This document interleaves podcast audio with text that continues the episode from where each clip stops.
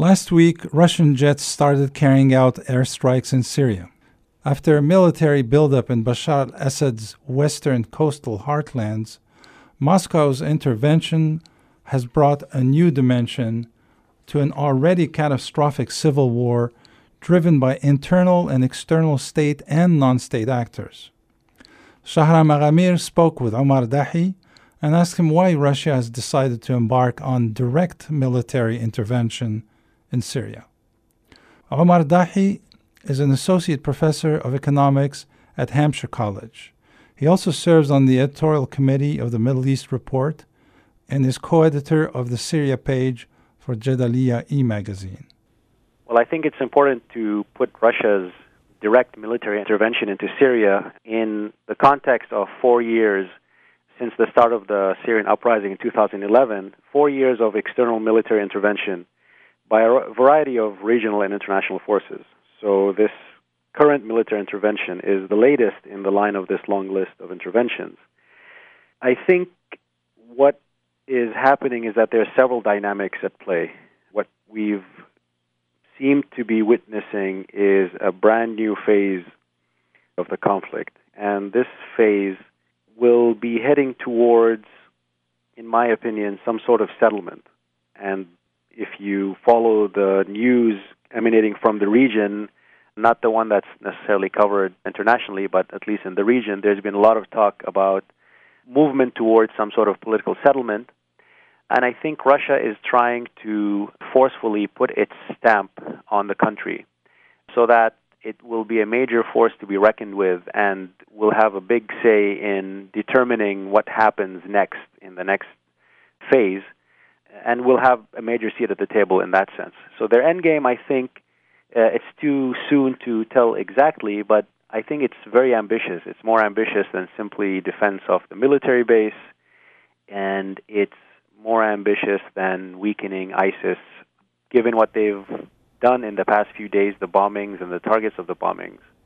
They're trying to go after all the armed groups in Syria that are not government, and at this point, not ISIS either, to weaken them greatly or to dismantle them or to destroy them. Of course, this is what they ostensibly are going after military bombing, whether it's Russia, the U.S., supposedly is targeting ISIS or not ISIS, but of course civilians die in the process. But I think their end game is pretty ambitious, which is, along with Iran, dictating the next phase of the conflict and bringing Syria under direct Uh, or increasing Russian control. Whether they'll be successful in doing that, I'm not sure, but I think that's what they have in mind. Two weeks ago, Mr. Putin made it clear that his government's main goal was to protect the Syrian state, as he put it. A seemingly expression of concern for the unraveling of what is left of the Syrian state. What is your assessment of the current Syrian state? Well, that's a good question. I mean, the idea of preserving the Syrian state is something that initially framed the basic parameters of what was called the Geneva process. So if you go back to June 2012 and what is now known as the Geneva 1 Accords, those accords basically said very directly that there has to be a preservation of the Syrian state. They didn't say anything about Assad or the fate of Assad and they left many other details of exactly how the political transition will take place to be determined later. And in many ways, that set up the possibility of a civil conflict to ensue after that to sort of determine, you know, who would be shaping the contours of that settlement in detail. But the point is that the idea was to prevent a complete collapse of state institutions. And this is something that many countries seemingly learning from the disastrous destruction of the Iraqi state, seemingly learning the lesson. In fact, what has happened is that since Geneva I, you've had a great deterioration of the Syrian state and state institutions. War, the violence, the destruction has brought the Syrian state to near collapse. And you also have to add on, of course, the economic sanctions that have been slapped against Syria in terms of weakening the capacity of the state to respond to societal demands, which are now increasing. And I'm here, I'm talking about state institutions that have to do with the economic bureaucracy, the agricultural bureaucracy. I'm not talking about the army and the security apparatus that are bombing and engaging in the fighting and killing people. I'm talking about sort of basic institutions that are trying to pay salaries, that are trying to provide health care, education, and so on. And those have actually shown a very impressive resilience. I mean, they were predicted to be collapsing. They didn't collapse. People kept showing up for work. People kept delivering and doing the jobs that they were supposed to do, despite the fact that there was a war going on. And even in areas that are outside the government control, the government still pays the salaries of its workers, in fact. How does that happen? Well, they're basically coordinated in many ways, which uh, uh, with the armed groups in those territories. Uh, the armed groups allow this to happen for a variety of reasons, some of which has to do with that fact that many state employees are technocrats. They know how to run the flour mill or they know how to run some of the infrastructure that's there, so they need them. They basically are provided in cash from a central location, and the workers come and pick it up. So there's a reality on the ground where, despite the fact that there's a war going on, the proliferation of militias and different groups meant also that they need to deal with each other. In some ways, they deal with each other in that type of exchange. Some of it is illicit exchange. Some of it is exchange of energy because many of these armed groups control oil and natural gas resources. So there's a lot of that taking place uh, on the ground as well. But the reality of the matter is that the state has suffered, and I think a lot of the discussion of the conflict really frames Assad as if the issue is Assad himself. And in many ways, this has become a way of distracting from the destruction of the Syrian state, of course, of Syrian society itself. And so constantly framing it as one side or the other winning really, in my opinion, ignores the fact that all sides have lost. All Syrian sides in the conflict have lost because both the opposition and many people who don't identify with the government and who are against the government have suffered tremendously, and so has the government side. The government has lost tens of thousands of soldiers. The social base that supports the government has seen tens of thousands of young men killed, and you have a demographic in the social base of the regime of 18 to 35 year old young men who have been killed. So they too have suffered and fear further annihilation. But in many ways, this gets left out of the coverage that frames it as Assad versus the rest or Assad versus the opposition. You really miss the deterioration of Syria as a country and of state institutions themselves. I think Russia says that they're trying to prop them up in many ways, they're trying to support what is remaining. The sooner the war winds down, the better. I'm not so sure, however, that this type of intervention will succeed because the answer is not more bombing at this point. The answer is serious attempts for a political transition that brings together the majority of the people who are opposed to the government but willing to actually sit down and be part of a transition even though they're opposed to this current regime, and also people from the government itself, and negotiate a transition that then begins to revive economic life, begins to address some of the issues, of course, that are going to be remaining problematic for a long time. You did talk about states' role in providing services. Let's talk about the military, and you kind of uh, touched on that. There are some analysts who cite the weakness of the Syrian military as one of the main reasons for Russia's military campaign in Syria. The strength of the regular Syrian army is estimated to have decreased from a pre war figure of 300,000 to around 100,000. It's hard to estimate what it is now. This change has been ascribed to uh, desertions and losses. Another factor has also been noted the sectarian nature of the conflict seems to have created a situation where the Alawites, uh, the Assad family's religious sect, are not willing to fight in the Sunni areas, but they're only willing to defend their own homes. What are your thoughts on this argument? Well, certainly there's been a transformation of the relationship of the central government to its social base from an economic, political, military sense. And the government army itself has also transformed. Some of it are ways that we can notice, some of it are ways that it's going to take while to actually understand and absorb all the changes that are happening because they're rapid and we get our information from many different sources, but we don't have the capacity to really study this in great detail. But I think it's safe to say several things based on what we know so far. And one is the fact that that I just mentioned a couple of minutes ago that yes, there has been a great loss uh, from the army. Some of it has been to defection. Some of it has been to people trying to leave and going to other places or fleeing to other countries. A lot of it, and most of it, has been from being killed by anti government forces. And at the same time, we have to think about the transformation of the conflict itself.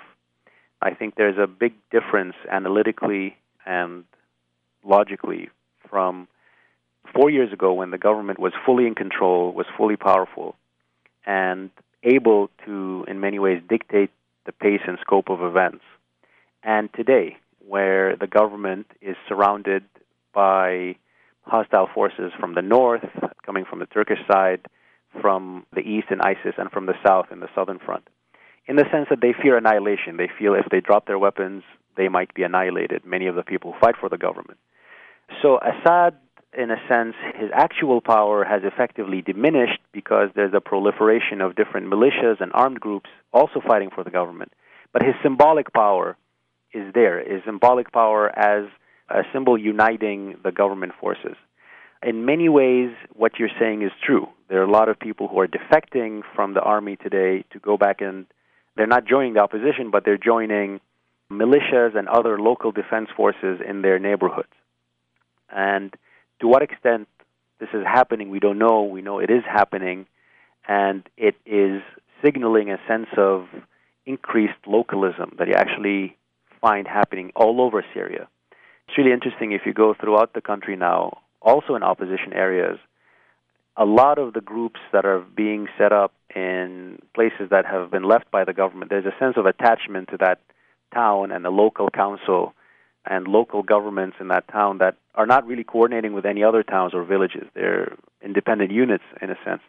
And part of this return to localism is because when the sort of fabric of society that was tying everyone together, when that is collapsing, people are seeking refuge and assistance in different or perhaps uh, what you can call more traditional networks, whether they're kinship, clan, other affiliations, identitarian affiliations, religious affiliations, tribal affiliations in areas, of course, that have tribal formations, which are merely in the east.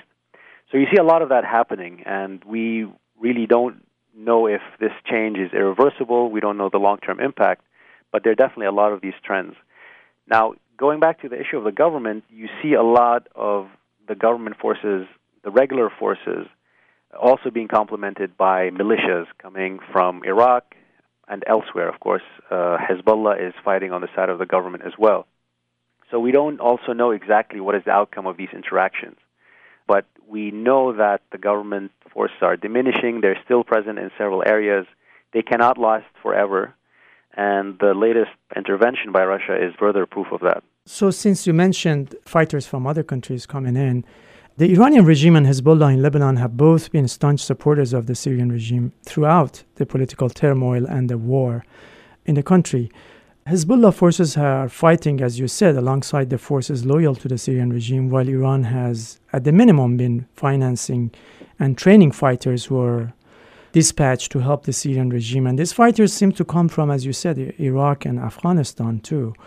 In addition to that, the Iranian regime has been bankrolling the Syrian regime by giving it massive financial assistance. What effect or what impact has this role played by Hezbollah and the Iranian regime had on the balance of military or, or political forces in the country? Sure. Well, I think, first of all, as a general statement, it's quite clear and safe to say that the regional intervention from all parties has exacerbated the conflict and has not been a positive force overall. And that is because it removed agency really from the Syrian people. It hijacked a process that was an attempt by Syrian society to address its own problems. So I think that removal of agency and turning a social movement into a proxy war and into something that was fundamentally different is the biggest loss, that loss of popular sovereignty that was potentially there. And I think the legacy of that will haunt Syria for a long time.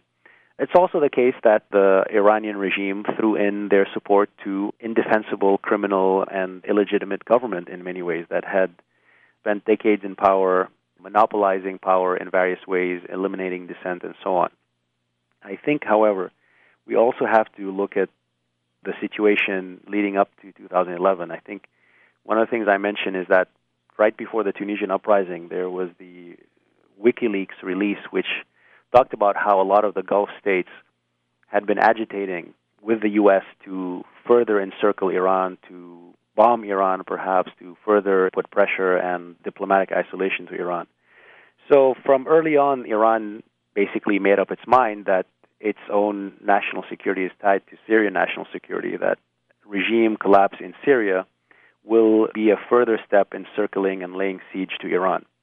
And so they decided to support it at all costs. And again, given that the conflict itself transformed from a situation where the government, if it wanted to, and I think if there was pressure on it to reform and to move towards radical change, could have done it. But by 2012, 2013, it had become an all out war. And when it became an all out war, that's when you saw Hezbollah coming in with full force. And the role of Iran and Hezbollah transforming from providing diplomatic and financial support to providing military support. Of course, that has further exacerbated the sectarianization of the conflict, and I think it explains a little bit why Iran and the Syrian government would like Russia to come in. Because the more Iran is in there, the more the Sunni Shiite divide that is really being pushed, the anti Shiite, anti Alawi type of uh, agitation is being pushed by the regional Gulf states and dividing and polarizing Syrian society. So they want to pull back from that a little bit because of thinking about what might happen if they keep being involved and they keep increasing their military presence. But overall, I think it's been further radicalizing the conflict. In many ways, it has had a positive effect in that it has balanced there's a certain pragmatism. Here I'm talking about some of the micro dynamics of the conflict, of course. But in many ways, Iran has also put pressure on the government in various locations to make truces, to make ceasefires, to uh, allow opposition fighters to withdraw without being killed or attacked. Sometimes they have been allowed to leave with their weapons. So that intervention has also had an, a sense of potentially being useful should Iran choose to pursue that path. And one of the things that they've been saying is, or claiming, we don't know how much that's true, we haven't put that to the test, but they've been claiming that if the opposition drops its demands to destroy the state, to overthrow the regime, and you stop the military attacks, then there's a way in which Iran would be able to put pressure on the regime to effectively have a transition. But it's difficult to do that because there are so many sides on the conflict. So if Iran and the government were to say that they would be willing to accept the peace process, can the other side deliver? Can the other side, which has multiple militias fighting against the government, put an end to those attacks? I think that's what they have been saying as the reason why there is no one side to negotiate with. In some ways, that's obviously true.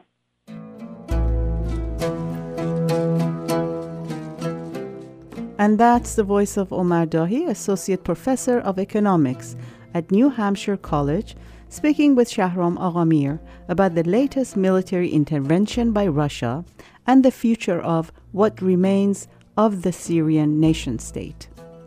We'll hear more after a break. From Pacifica Radio, this is Voices of the Middle East and North Africa. Stay with us.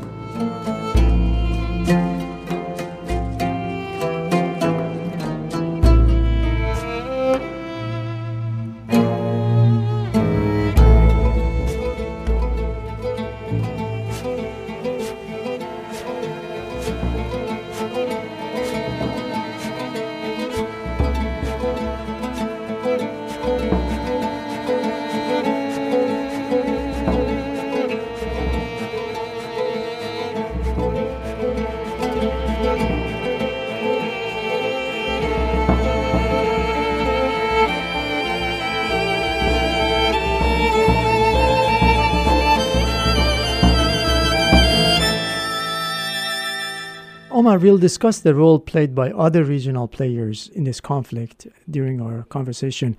But before we get there, Syria's armed opposition is thought to number more than 100,000 fighters. It is made of a number of groups. Can you help us understand who is who in this conflict, perhaps some of the major players? Sure. Well, if you look at the map of Syria that over the last two or three years, we see periodically different organizations putting a map of who is controlling what part of Syria. And actually, if you were to look at a map from two years ago, you would see many more colors than you see today, in a sense that you would see a lot of different militias, each controlling small spaces. This was in 2012, 2013, when you had a proliferation of many, many, many militias. What we've seen since then is a consolidation. And the consolidation has happened primarily in areas where ISIS grew, where ISIS was basically one of the many players in those areas outside government control. But when it was strong enough and what they felt themselves able to, they started consolidating and eliminating all of those other militias and taking over areas that used to be occupied by militias of different stripes. So a main part of that is ISIS, and we can talk more about it uh, if you like.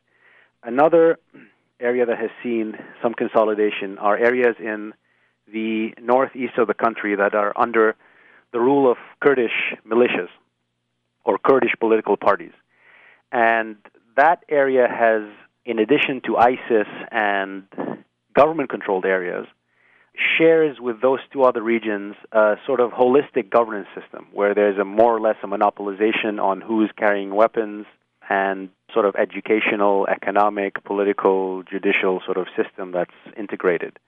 And in many ways, this has led many people to believe that this is another step in achieving some sort of Kurdish autonomy, some sort of self determination, and perhaps in the future, some sort of de facto or de jure political independence.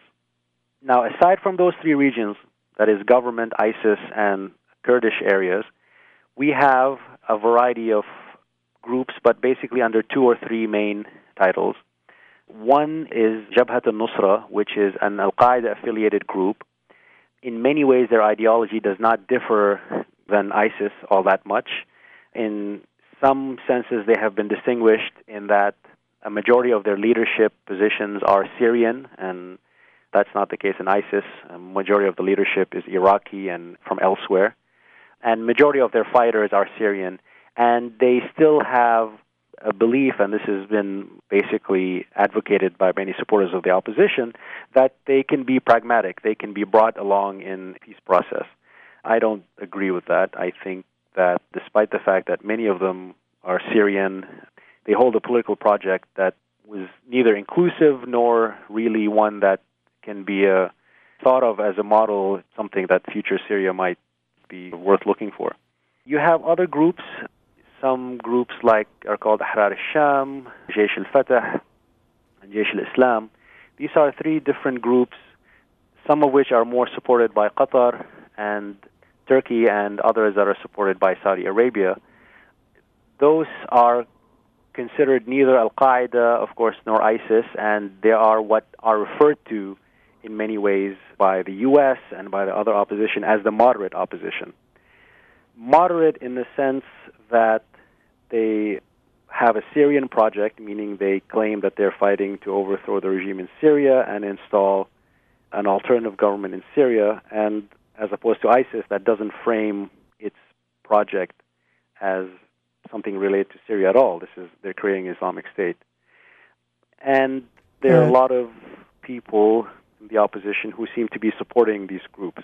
So it's not true that they have no presence in Syria, but it's very limited, I would say. This is not what was originally called the Free Syrian Army, which was mainly made up of defectors and people from local units, people from Syrian society who were opposed to the government both the methods of these groups, both their ideology, their outlook, their professed political goals are something that are highly exclusionary uh, in many ways and difficult to see how they could be really part of an inclusive model for Syria. Isn't that part of the problem that there is no cohesive and powerful opposition, in, be it inside or outside the country? Cohesive and united opposition. Yes, yes. Well, part of the reason for the lack of unity is the fact that a lot of the opposition has been driven, especially the external opposition and the armed groups, driven by alliances and de facto sort of proxies, uh, becoming de facto proxies of different regional powers. So you had initially the what was called the Syrian National Council, which was based in Istanbul, which in many ways had very little independence from Turkey and Qatar. Increasingly, then Saudi Arabia started funding their own groups and split some of those oppositional groups because Saudi Arabia was worried about the increasing influence of Turkey and Qatar, and so they wanted to balance within the opposition and within armed groups inside Syria, they wanted to balance those with groups that are loyal to them. So I think that's largely a reflection, not just, of course, as the opposition correctly says, of the regime banning and not allowing any independent political life inside Syria, but the fact that many of those opposition groups, talking about politically, have accepted the patronage and accepted in many ways the foreign policy agendas of those different regional powers rather than try to form a political platform that is inclusive, that they could be addressing Syrians, that they could be convincing and sharing with other Syrians.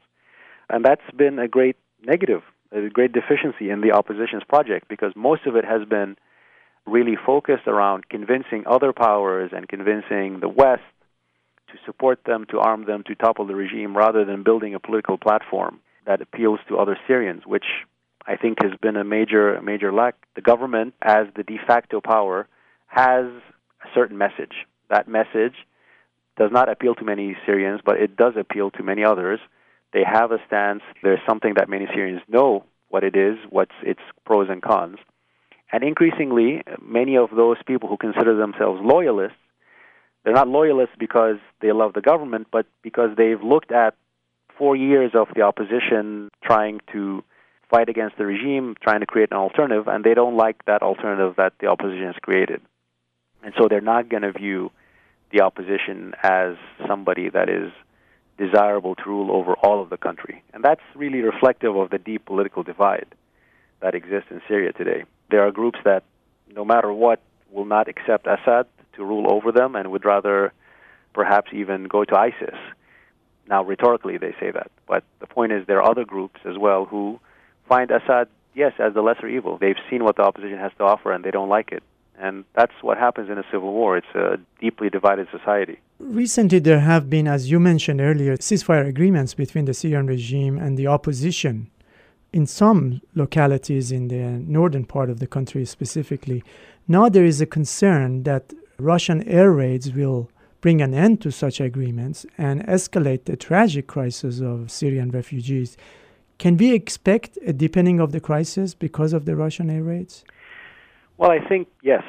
Overall, if it continues to be simply bombing and more bombing, then yes, it's a deepening of the crisis because of the fact that everyone who's on the ground, who's able to see the conflict dynamics and the divisions, as I said, can see that the answer is only through a political settlement and not a military solution.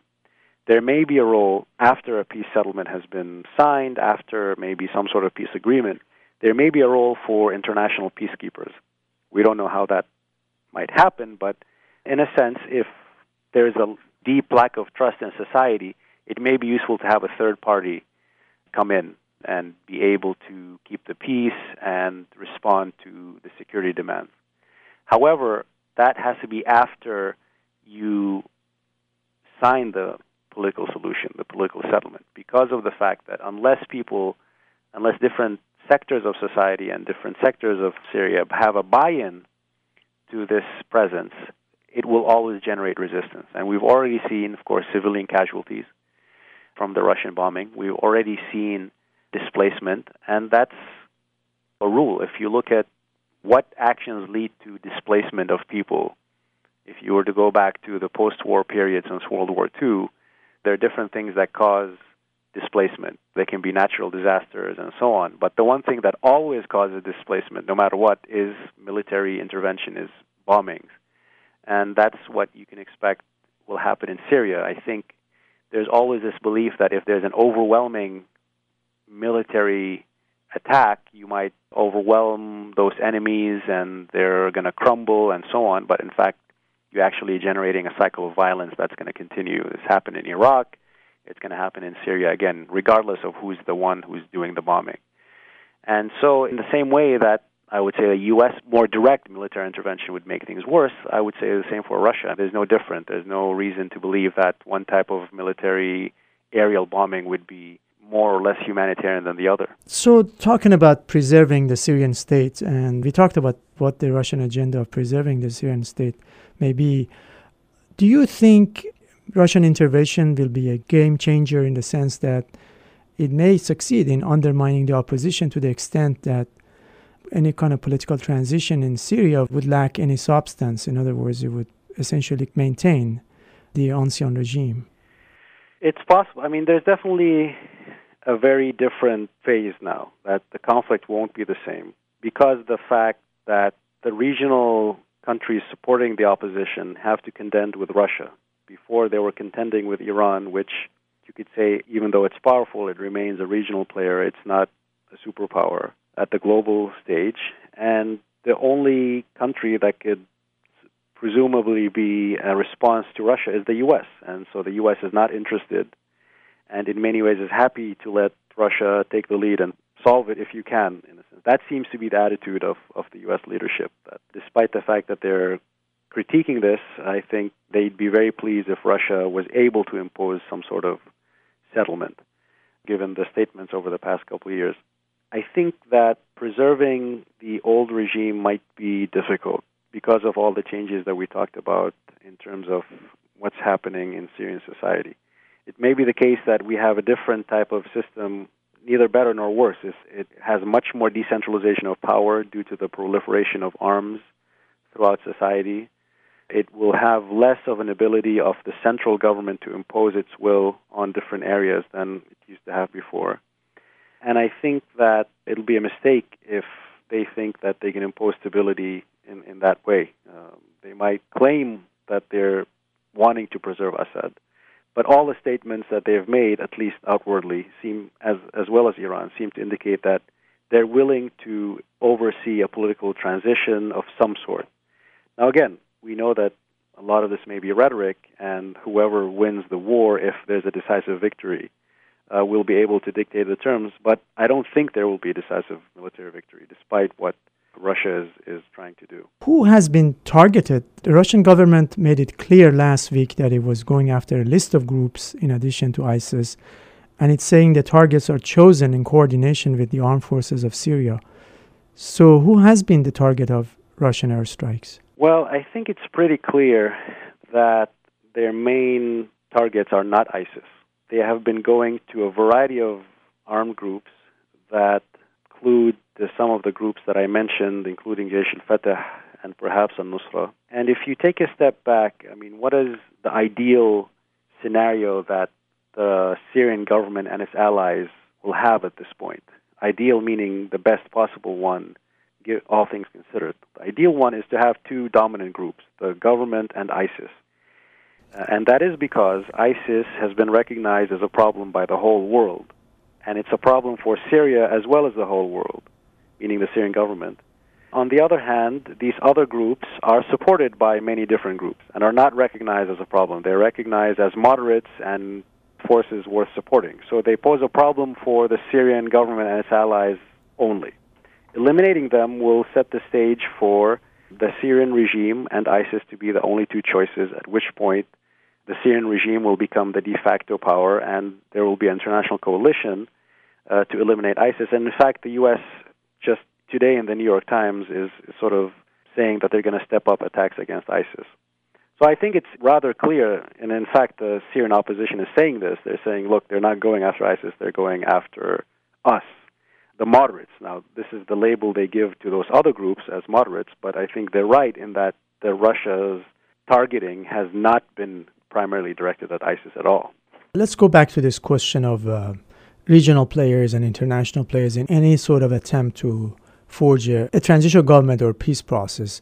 Turkey is a major stakeholder in this. How would uh, Turkey and Saudi Arabia, and Qatar to a lesser extent, react to uh, such a scenario in which the opposition will be essentially weakened or undermined to a certain extent that they will not be a major player in any sort of political transition?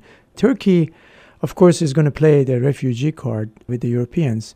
They have other cards to play as well. So, how do you think this will play out? It's hard to say exactly. We can look at their reaction right now, and it's been very critical of the Russian intervention.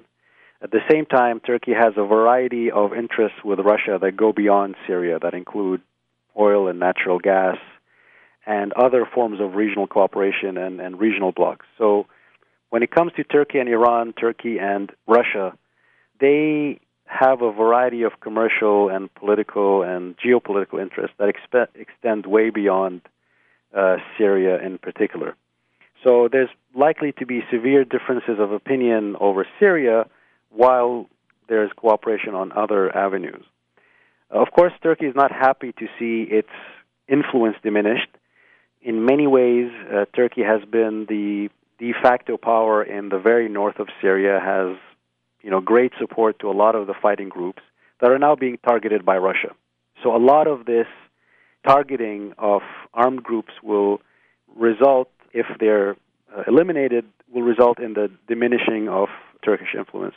But I think by nature of geography, commercial weight, political weight, Turkey is always going to play a major role in Syria. In my opinion, there's not a major fear that Turkey has of being completely cut out. I think they will they will have a seat at the table when it comes to a regional settlement uh, for those reasons. That's not the case for the other players, such as the Gulf countries. I think a lot of what they have tried to do is get a foothold in Syria through arming, through funding, and that is something that may cause them to be even more upset than Turkey about this. On the other hand, there's very little that they can do at this point because it's no longer Iran they're confronting; it's it's Russia as well. Uh, so I think it would be interesting to see what Saudi Arabia does to respond to this, given the fact that, of course, Saudi Arabia is carrying out its own pretty deadly and destructive attack in Yemen. And, you know, in many ways trying to say that, well, we're going to take over Yemen and regain our influence over Yemen and drive Iranian influence out. Of course, regardless of whether that influence was real or created, imaginary, but it might be some sort of way in which they uh, they give up or they diminish their foothold in, in Syria and gain that in, in Yemen. In any sort of a political transition process that may happen in the future, do you think it would still include Mr. Assad? I think it's highly plausible that he will be part of the transition. As I mentioned earlier, he has much more symbolic power than he does effective power the government itself controls a small strip of Syrian land at this point. It relies heavily on its external backers. So, what actual power Assad has is uh, really questionable, and I think it's it's important for us to decenter the discussion from him. However, given the fact that a lot of countries have taken a forward position on Assad, and part of the reason that, for example, Turkey has really doubled down in its support for the opposition is because politically they would seem very embarrassed if they were to have taken such an you know forward position on Assad and then have to back down. I think they might accept a greatly diminished role, given the fact that there's a sense that the regime is going to stay in one form or the other. It might be the case that he plays a role in the transition, so as not to appear as if you know that government was defeated, right? His departure now would indicate a surrender or a defeat for the government, and they don't think they're in a position to be defeated. That you know, why should they surrender? But ultimately, it may be the case that there's a transitional period which changes the Syrian political system. Perhaps you have power sharing agreements. Perhaps you have a move towards a parliamentary system. Uh, and at the end of that period, you know, however long it may be, one, two, or three years, there there may be national elections of which he may or may not be a part of. I can see that scenario as being acceptable to those powers, and to some extent also acceptable to many Syrians who are exhausted from the war, who just want things to end, whether they're refugees, whether they're internally displaced people, the people who are really bearing the brunt of this conflict. They want it to end. They just want some sort of resolution. And if they can see some hope of a new phase where they can regain their economic livelihoods, where they can, you know, not be harassed or persecuted if they were returned to Syria to return to their homes, I think based on what I see, they would they would find it acceptable. There are many others who won't, but I think a large number of people will. So, Omar, I just wanted to ask you this. This is not as related to our, what we have been discussing. There's this issue of Syria's electric grid, mainly or ostensibly, is running on natural gas. And a good source of this natural gas is located easterly of Homs. And that could be possibly a target for the ISIS uh, fighters. The shutdown of the electric grid could be devastating to the regime itself. Is that something that the Russians might have been considering as a real menace to the? Well, yes, of course, of course. I mean, in fact, it, not only could be a target for ISIS; it has been a target for ISIS, and they have taken some natural gas fields. And if you look at the takeover of natural and oil gas fields that ISIS has had, they have deprived the regime of great sources of wealth and also relying on electricity and others. So they've they've certainly hurt the regime in pretty real ways. Uh, in addition, of course, to you know the killings of many regime soldiers and adding on to that the symbolic significance of the takeover of Palmyra, which is more than just an archaeological site for many Syrians. It's part of, of their collective identity, a collective pride. So they they've really dealt major blows to to the regime in that sense.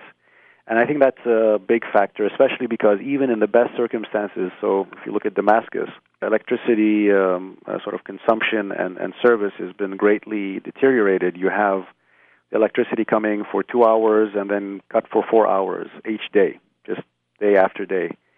And if you look at the summer months, which are incredibly hot, you know the possibility of fans and air conditioning is is not there for for many people, for you know even the middle class, the people who live in Damascus, uh, and so the idea is that that sense of normalcy that the regime has been trying to give at least to large sectors of its population under its control is uh, being wiped away. They no longer are able to continue functioning as normal, and the more that time goes on, their ability will be less and less. Is there anything else you would like to add to what we have just been discussing? No, thank you for for uh, giving me a chance to talk to you and, and for your questions. I mean, I, you know, one of the things that I'm constantly working with is the issue of the refugees and the internally displaced. Uh, this is something that is suffering on many fronts, not least of which is the funding. I hate to uh, talk in this sense, but you know, we need support, we need funding, we need people to reach out and try to help in some way for for this great crisis. It's not just Syrian refugees, of course. We have Palestinian and Iraqi refugees. You know, the Middle East is now the largest holder of refugees in the world and, and others as well. So, you know, I would urge people, this is one thing that people can concretely do here uh, about this crisis is to support that, that aspect of it. Can you give us some uh, idea how people can go about supporting the refugees? Are there s- specific information that you want to provide to our listeners? I would urge them to financially support. In terms of very reputable organizations, I would say Doctors Without Borders uh, has been doing a great job. There are other local organizations, but uh, Doctors Without Borders that you know just suffered attacks in both Syria and by Russia and by the U.S. in Afghanistan. They do a good job not only because they provide different types of health uh, services, but they also train the local population to provide services for itself, and they rely on capacity building in quite very meaningful ways. So I would find personally, based on my experience and based on everything I've read about them, they deserve a lot of support, and they're internationally established, so you know they're trustworthy in that sense.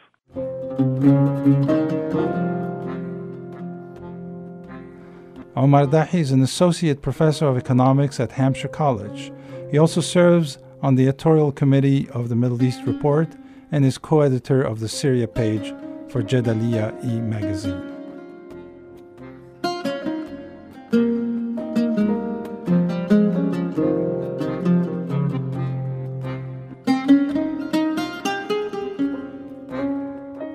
From Pacifica Radio, this is Voices of the Middle East and North Africa. You can always reach us via our website at vomena.org slash blog or send us an email at info at vomena.org. You can friend us on our Facebook or find us on Twitter at twitter.com slash vomena underscore radio.